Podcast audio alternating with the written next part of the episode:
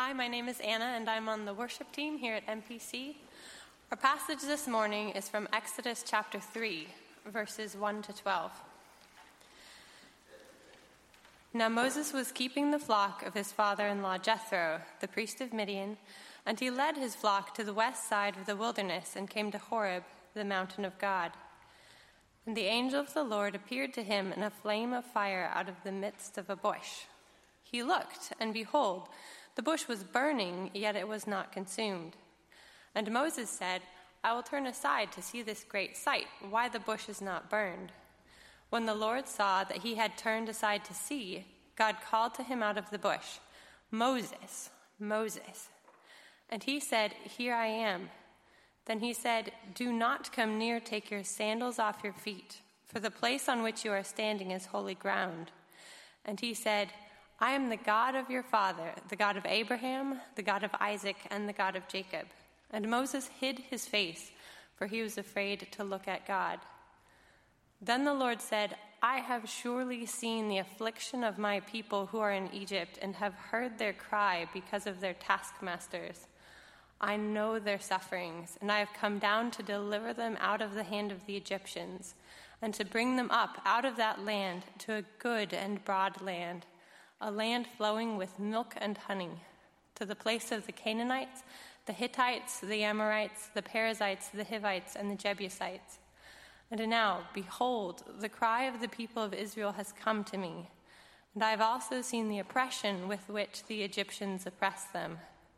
Come, I will send you to Pharaoh, that you may bring my people, the children of Israel, out of Egypt. But Moses said to God, Who am I that I should go to Pharaoh and bring the children of Israel out of Egypt? He said, But I will be with you, and this shall be the sign for you that I have sent you. When you have brought the people out of Egypt, you shall serve God on this mountain. This is the word of the Lord. So I'd like to introduce to you uh, Reverend Aaron Graham. Let me tell you a little bit about Aaron and the district church where he pastors uh, in Columbia Heights neighborhood of Northwest DC. Uh, TDC's mission is to make disciples of Jesus who live out their God given mission in life through worship, community, and justice.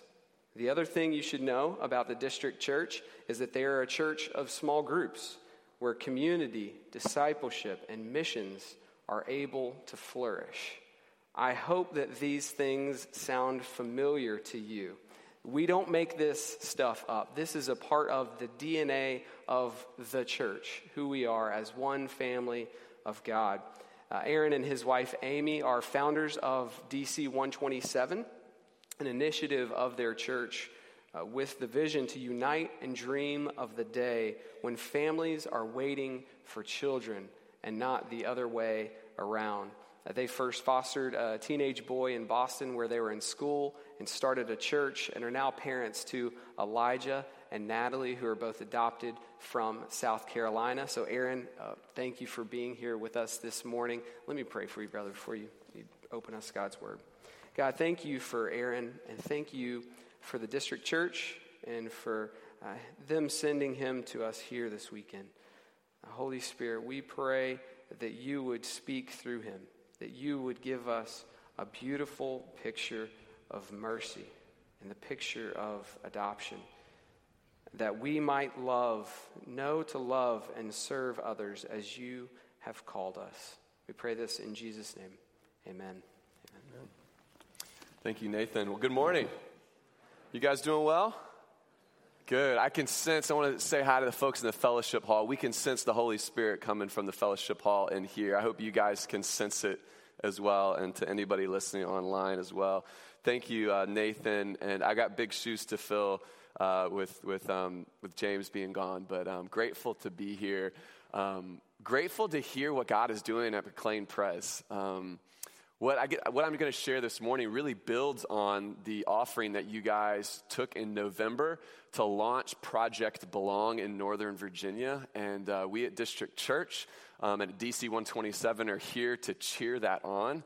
And I want to share from God's word uh, today um, that will speak into that because I believe that God has uniquely positioned um, McLean Presbyterian to make a huge difference not only in McLean, but in this whole region for Christ and to help children and families in need.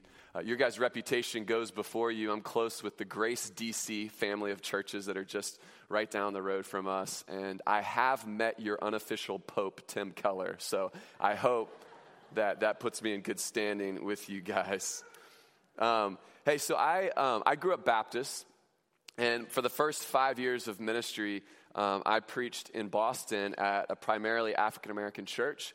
And so they talked back to me uh, when I preached, and they would help me realize if what I was saying was connecting or not. So I need your guys' help this morning because I, I shouldn't have to do all the work. It's just not fair. Like, why, like, the body of Christ is united here. Why do I have to do all the work? So, um, but I'm also realistic. I know that you're Presbyterian. And um, so, you know, I'm, I'm, I'm used to somebody standing up and saying, Yes, Lord, if they're really feeling it, or if I'm struggling, kind of a help me, help them Jesus to kind of correct. But, but I, I'll take, I know you guys are Presbyterian, so if you kind of do this and nod, I'll take that like the Holy Spirit is really connecting. So I want you to be yourself. I'm not trying to have you be anybody other than who you are. Um, but I'm grateful to be here on this Sanctity of Life Sunday. Grateful that you are a church that stands for life, um, life from the womb to the tomb, uh, a church that speaks on behalf of those who cannot speak for themselves, that um, speaks um, to the issues and helps protect the unborn.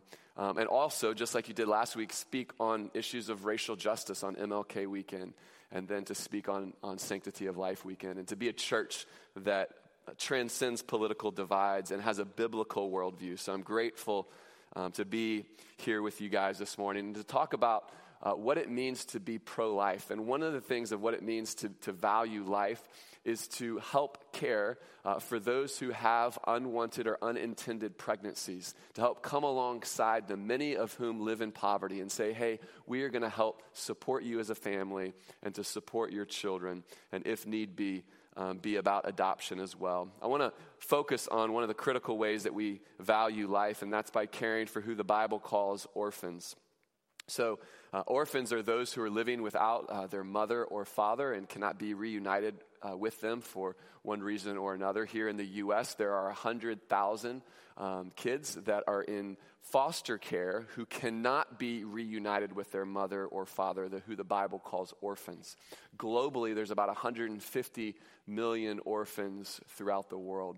And I believe that this is an issue that God is calling His church uh, to step into. And with almost 300,000 churches in, in America and about 100,000 kids in foster care who are awaiting adoption, I believe that this is an issue that we can see addressed certainly in our lifetime. Um, my adoption story started uh, on my first date with Amy. About an hour into our date, she brought up the topic of adoption. And I quickly realized I was very interested in her, and I quickly realized that if I wanted to score a second date, that I better get on board with this plan that she already had to be an adoptive parent one day. Well, we've been married just over 14 years now and had the privilege of uh, taking in foster kids, of helping unofficially adopt a kid out of foster care who aged out, and then of adopting two kids of our own um, as babies. Today, I want to tell you a story about how God turned an orphan into an abolitionist, how God turned an orphan into an abolitionist. And it's a story that may be familiar to many of you, but I hope that you can hear it through the lens of what God, I believe, is calling us as the church and calling specifically you guys to with Project Belong. Um, I believe this message, though, is, is also for those um, who may not even be in a stage of life to consider uh, fostering or adopting. I believe that there's somebody that's here today that needs to hear this story. There's somebody here today who has heard God speak to them in their life. And yet, the, the worries of life, the stress of life, the anxiety of life, the financial challenges of life, the lack of time margin, that dream that God has put in your heart has kind of been put on the back burner. And my prayer this morning is that God would put that back at the front of your mind and at the center of your heart. And that God would have his way in each and every one of us. That God, in a sense, would resurrect some dead dreams. Amen? Exodus, yeah, you can say amen. It's okay. Our scripture comes from Exodus 3. Uh, Moses is in the wilderness tending to um, his flock of sheep, and an angel of the Lord appears to him in a fire and in a bush that won't burn up. It just keeps on burning. And at that moment, God speaks his name. He says, Moses, Moses. And, and he says, Take off your sandals, for the place you are standing is holy ground. Moses responds, he says, when he says his name, he, he says, uh, Here am I. Somebody came up to me after the first service and they're learning Spanish, and so they had their Spanish Bible, and they said in Spanish, the translation is actually, uh, You have me, Lord. Instead of here I am, it's You have me, Lord. I thought that was really powerful, this understanding that God, you have my attention. You not only have my attention, God, but you have my life. I am yours. And so God, so, so God has Moses' attention. Moses is in this posture of prayer and worship. And the context, the political context here is that uh, Pharaoh, the king of Egypt, uh, was growing more and more fearful that the Israelites, as they grew in number, were going to become a threat to his reign and rule. So he calls for a genocide of all the Hebrew baby boys and calls for them to be thrown into the Nile River. And in the midst of this crushing oppression, listen to what it says at the end of Exodus 2, verse 23. It says, The Israelites groaned in their slavery and cried out. And their cry for help because of their slavery went up to God. And God heard their groaning, and he remembered his covenant with Abraham and Isaac and Jacob. And so God looked on the Israelites and was concerned about them. The first of three points that I want to share from this scripture this morning. The first point is this that God hears the cries of the poor. That God hears the cries of the poor. The Israelites had been enslaved for about 400 years, and I'm guessing that they had thought that God had given up on them. Can you imagine 400 years of unanswered prayer? How, how do you maintain hope in the midst of such overwhelming and crushing circumstances. I don't know if you've ever been in a season of life. Maybe you're in one of those seasons right now where you just sense that you've been praying and praying and that your prayers continue to go unanswered.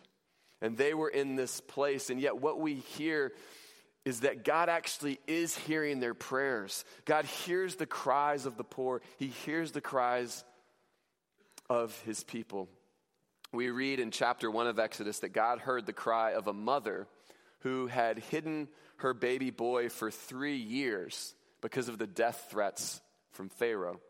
And she made a basket and put her baby boy in the Nile River, hoping and praying that God would hear her prayer. And, and out of all of the people in the world, it was Pharaoh's daughter, the one who had ordered the genocide of the baby boys, who went down to the Nile River and saw this basket and went over and then saw this baby boy in the basket. And there was really no reason that she had to show compassion. She lives in the palace, in the king's court. She had definitely seen poverty before with as many slaves as there were in Egypt at the time. But here's a, here's a really important point that I don't want you to miss that, that even though she didn't have to act, she decided to act. Because of her social standing, it was optional whether she responded or not. She didn't have to show compassion, and yet she does. She reflects the heart of God and takes this boy into her house and adopts him, and she names him Moses. And this Hebrew child of slaves goes from a death sentence to being rescued and adopted and becoming a member of the royal family in the king's court. God hears the cry of the poor, and God hears the cry of the orphan. Now, Moses is older now by the time we get to Exodus 3.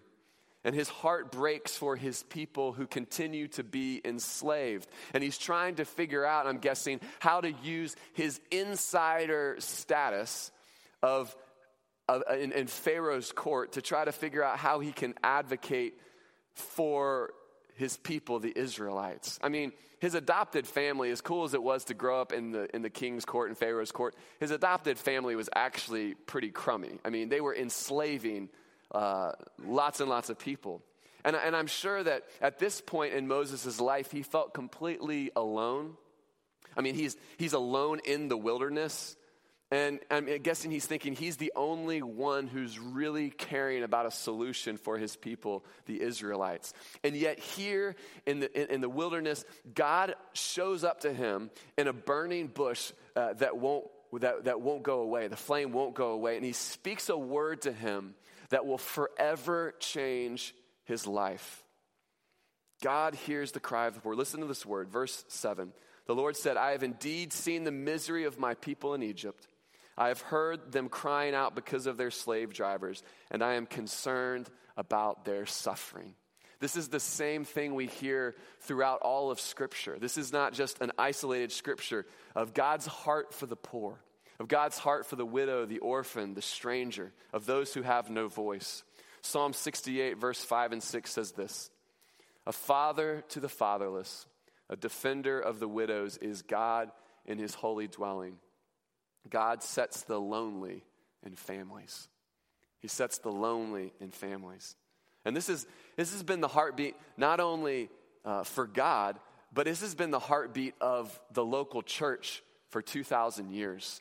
In fact, in the early church in ancient Rome, uh, infants, babies, were often abandoned on the outskirts of the city in Rome. And, and the practice was called exposing. These were children who were unwanted because of their gender or unwanted because of their um, special need. They were placed outside the city gates, left to die. And yet, what we, what we learn throughout history is that Christians were all, who were often a persecuted minority at the time in the early church. I mean, they were not well resourced economically, they were on the fringes of society. It was, per, it was this persecuted minority of Christians who made a practice of going outside the city walls, finding these children, bringing them home, and oftentimes raising them as their own.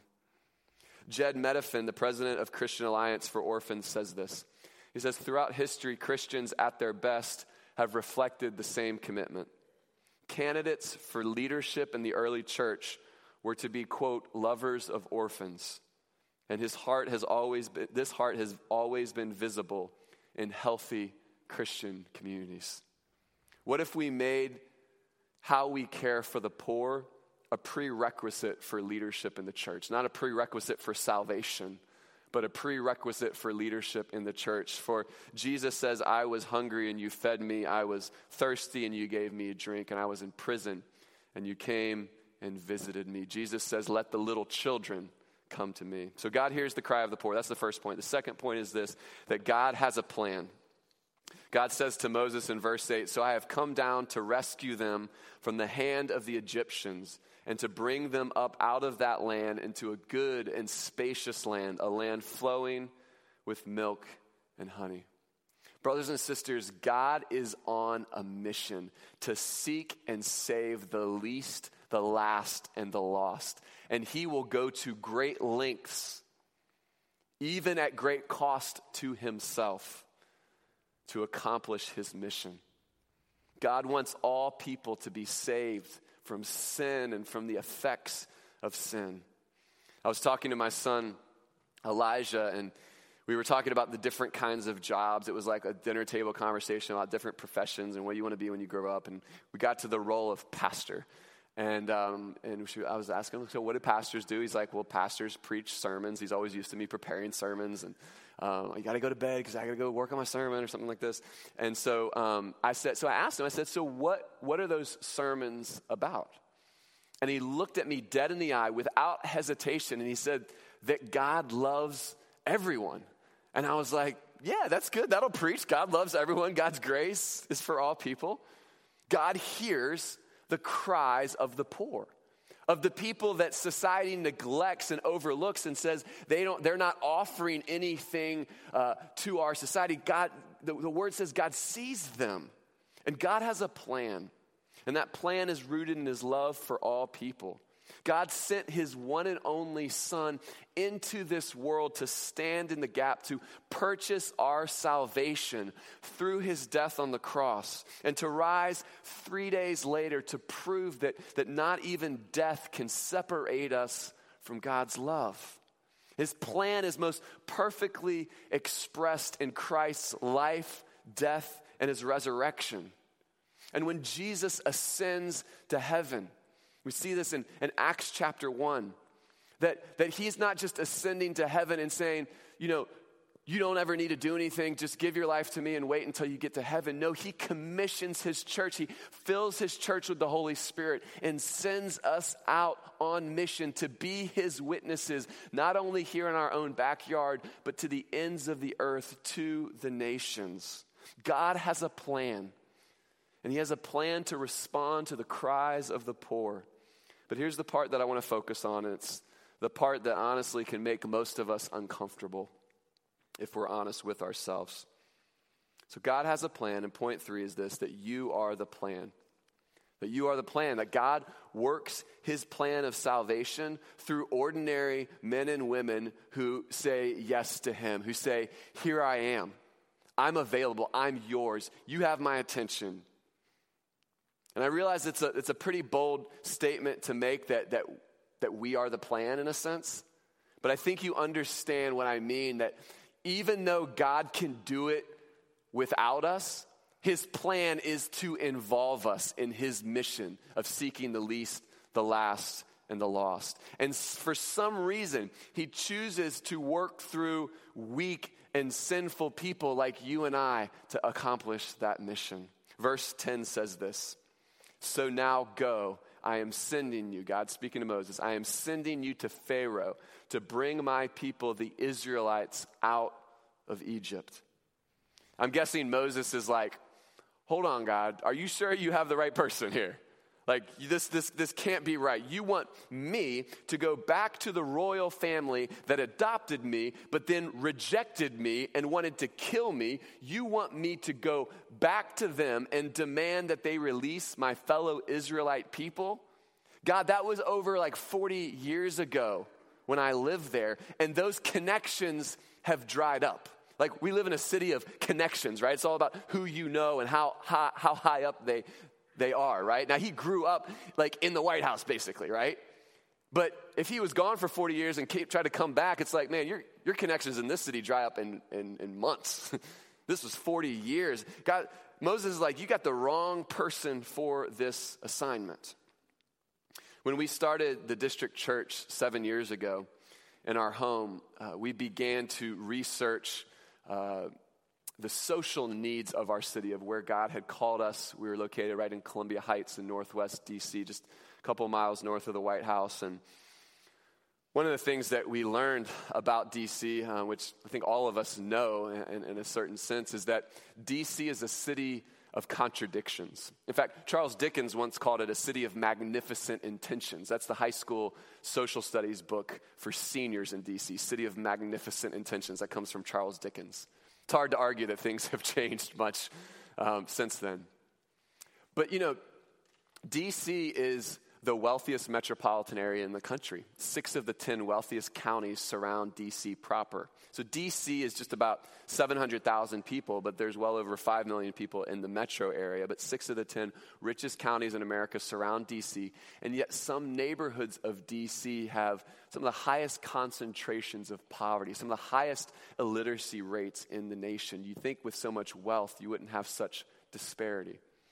Or take the education system, for instance. We have the most educated workforce in the nation. There's more master's degrees and PhDs. I mean, if you get a master's degree in the DC area, it's like you just graduated high school or something. I mean, it's so normal. Um, it's crazy. And yet, DC public schools are the lowest performing public schools in the country. Thankfully, that's changing. But you think if you have the most educated workforce, you would have the best schools in the country. Uh, or take healthcare.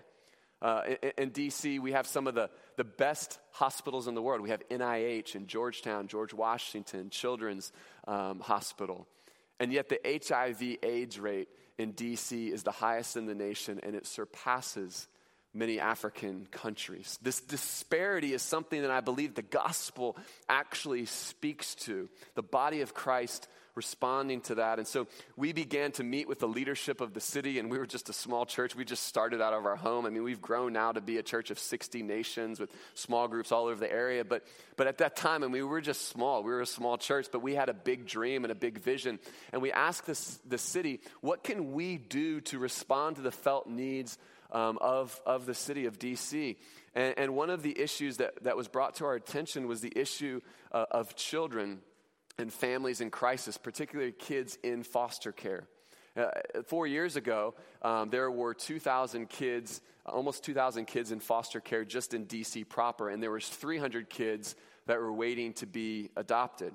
And the leadership of Child and Family Services that oversees the foster care system asked us if we would help mobilize churches to recruit foster and adoptive parents because they really weren't working with that many churches. And it was like, uh, that's like kind of like a big thing and we were actually looking to maybe do a coat drive or maybe like canned food drive or you know maybe we can start a committee in the church to pray for this issue and like say that we're doing something but it's like, like only a few people hear about it. Um, but how many people know that when god speaks to you you can't run from god you, can't get it out of your heart and your mind, and that's what happened to us. I mean, I came up with excuse after excuse after excuse. We're a church plant, we're too young, we can't do this. And God just kept waking me up at night.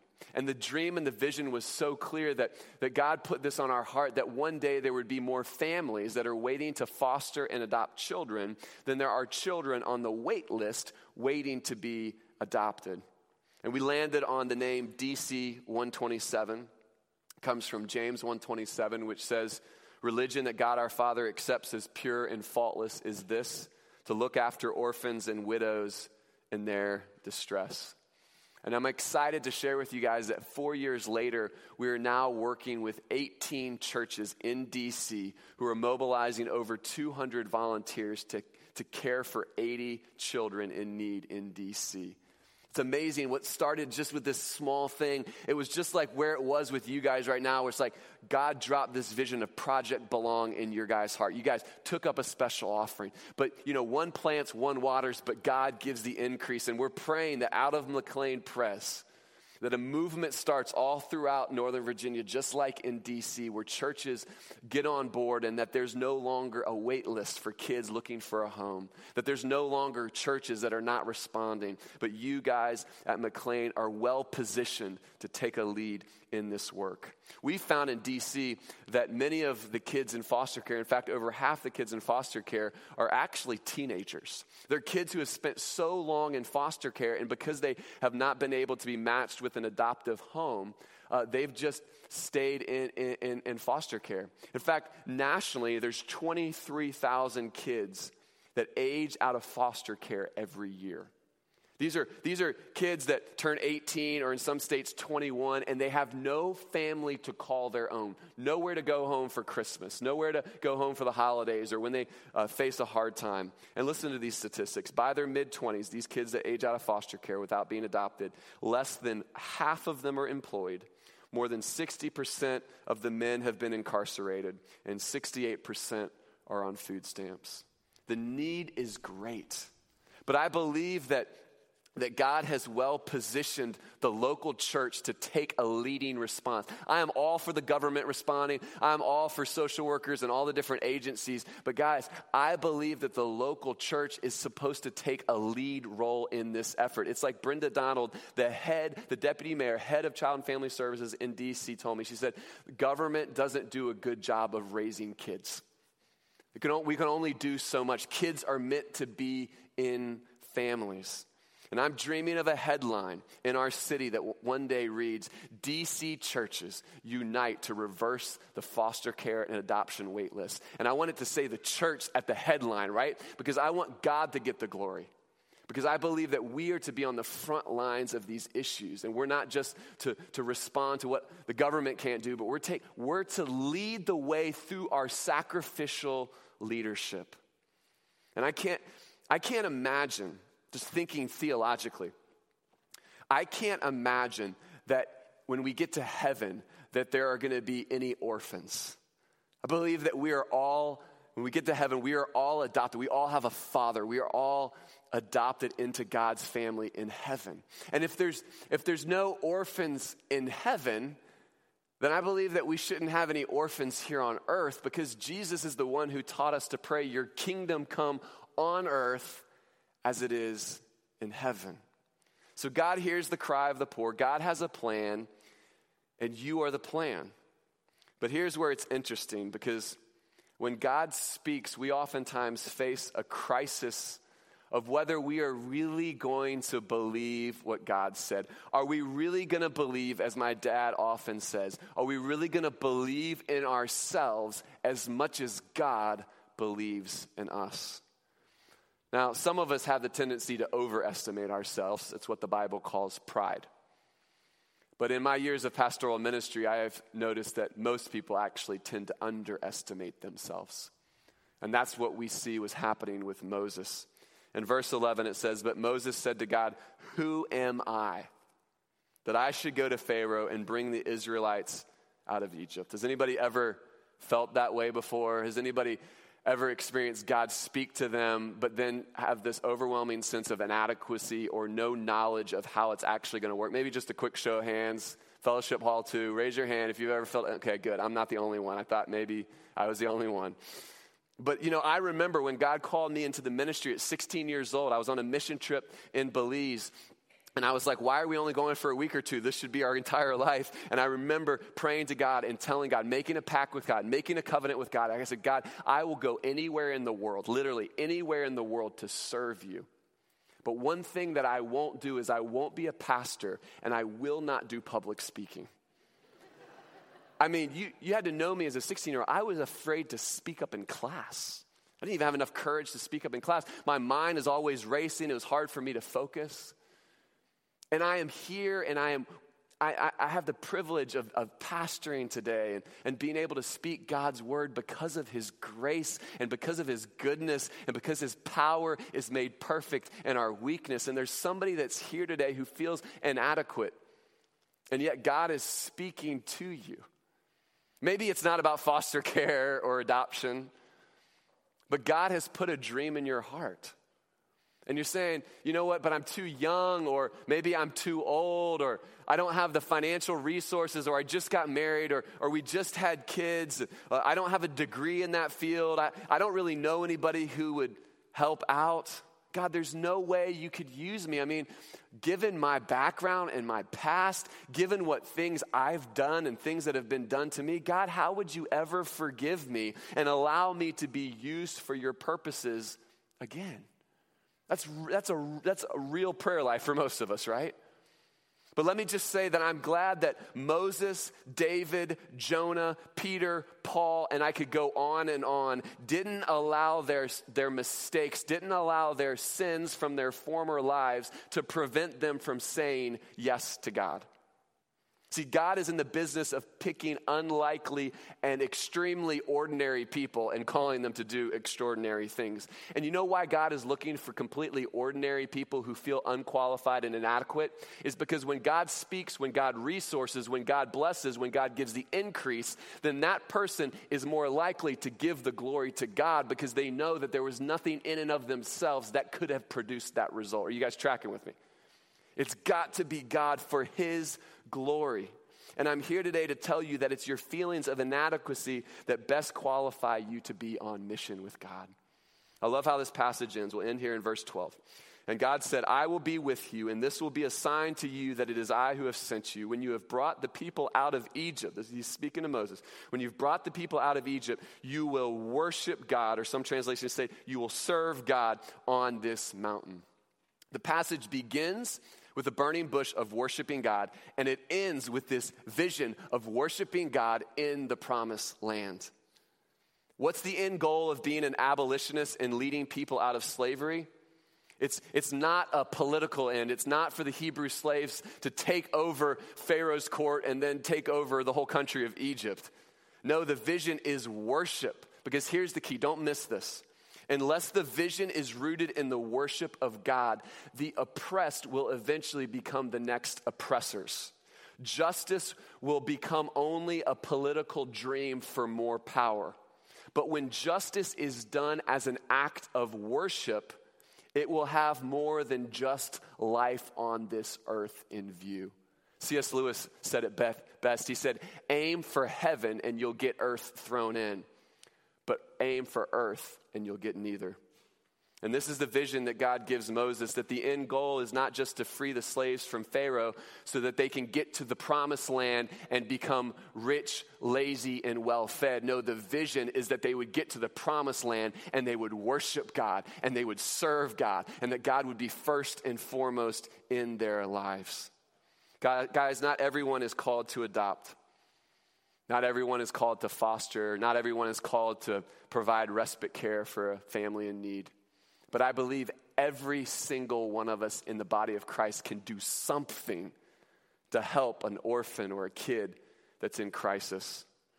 And here's the comforting thing if God can use a stuttering, adopted orphan named Moses, we didn't get to talk about his stuttering, but that was later in the chapter. God can use a stuttering, adopted orphan named Moses who took somebody's life, that was chapter two, and ran from God for 40 years then I believe that He can use each and every one of us.